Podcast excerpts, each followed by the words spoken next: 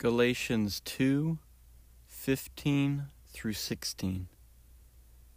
We ourselves are Jews by birth, and not Gentile sinners. Yet we know that a person is not justified by works of the law, but through faith in Jesus Christ.